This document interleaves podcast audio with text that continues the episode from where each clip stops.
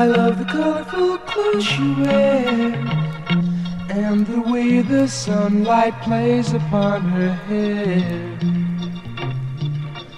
I hear the sound of a gentle word on the wind that lifts her perfume through the air.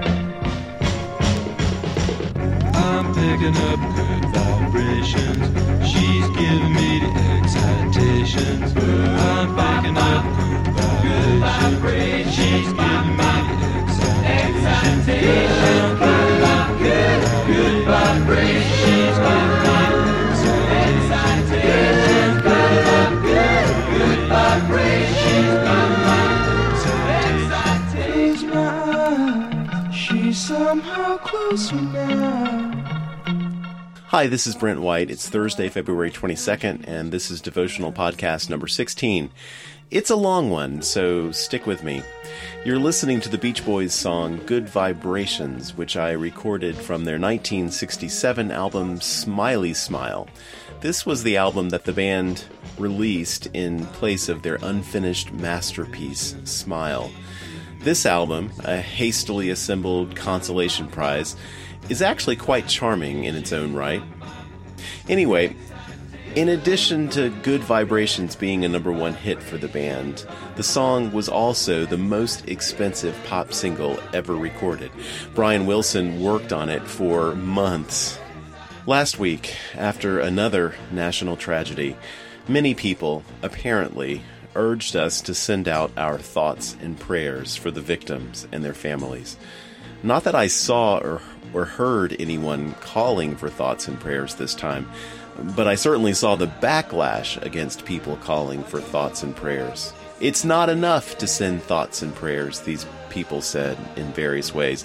No more thoughts and prayers. Do something real instead. And I get it. When someone asks for thoughts and prayers or says that they're sending out thoughts and prayers, it often sounds glib and empty.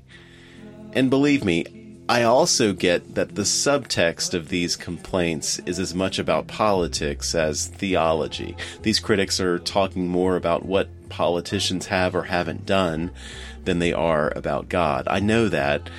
But they're still talking enough about God to bother me a little, which is why I'm talking about it.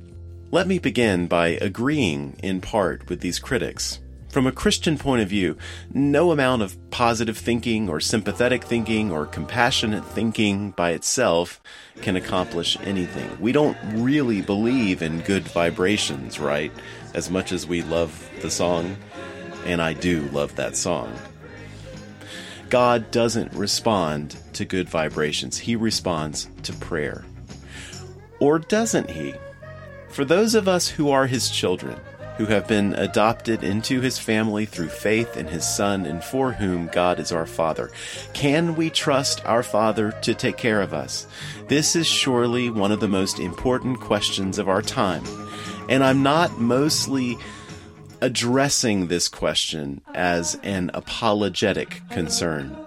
You know, so that we can give a defense of our faith to skeptical people who don't believe in God and might use last week's tragedy as an excuse to say, See, how can you believe in a good, loving, merciful God who lets children and their teachers and coaches get murdered like that?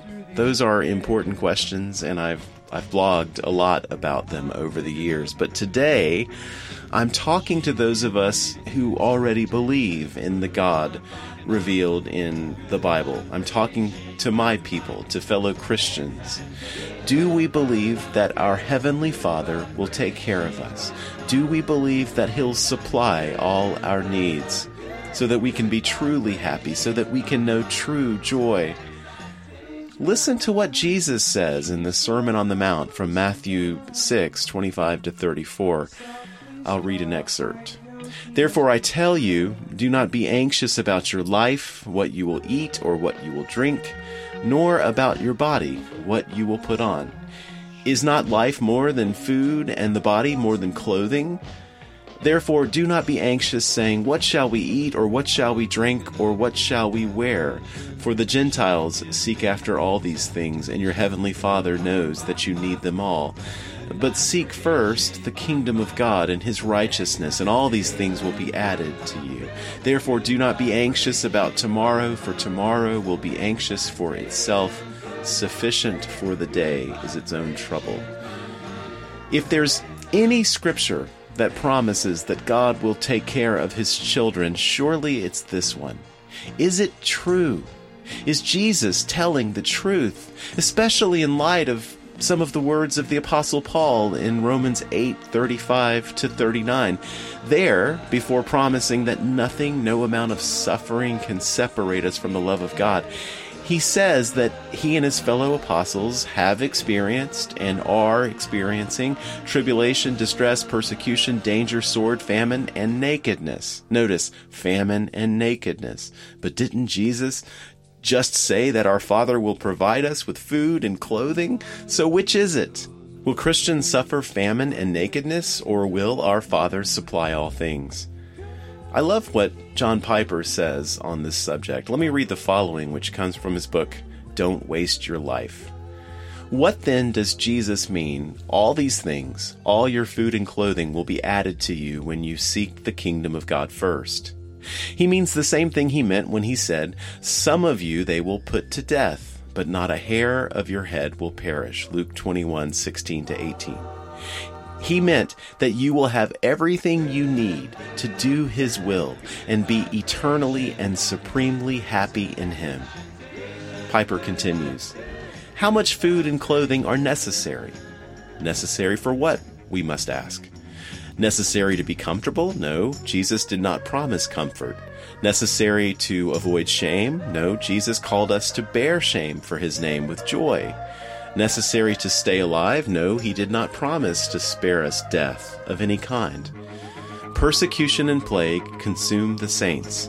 Christians die on the scaffold, and Christians die of disease. And editor's note here Christians die from rounds fired from an AR 15. Piper continues That's why Paul wrote, We ourselves, who have the first fruits of the Spirit, groan inwardly as we wait eagerly for the for adoption as sons, the redemption of our bodies, Romans 8:23. What Jesus meant was that our Father in heaven would never let us be tested beyond what we are able, 1 Corinthians 10:13. If there is one scrap of bread that you need as God's child in order to keep your faith in the dungeon of starvation, you will have it.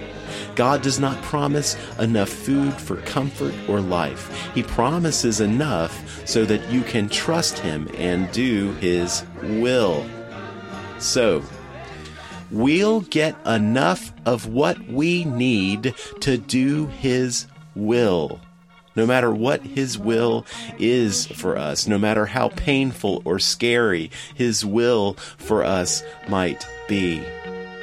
The question is, do we want to do His will above all else? Do we believe, along with the Westminster Catechism, that our chief end is to glorify God and enjoy Him forever? Do we want what God wants for us, or do we want something else? Let me speak for myself. I am someone who has always had ambition, and I'm not talking here about, you know, godly ambition, the desire to share the gospel with millions, for example. I'm speaking about career ambition.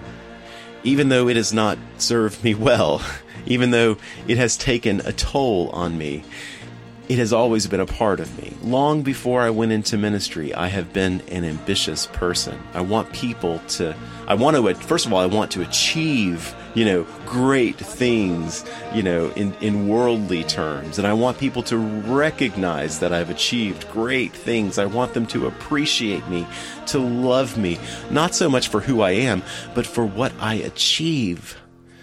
This sin is deeply embedded within me.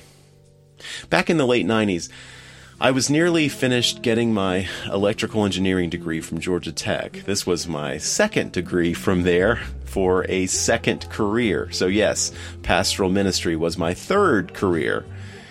Anyway, I had a friend, I'll call him Andrew, who graduated from Tech with a different degree many years earlier. He went on to get a law degree from Emory and became a consultant with one of the big accounting uh, companies. And from my perspective, he was, well, he was the kind of success that I wanted to be. Not that I wanted to be him exactly. I mean, his job seemed deadly dull.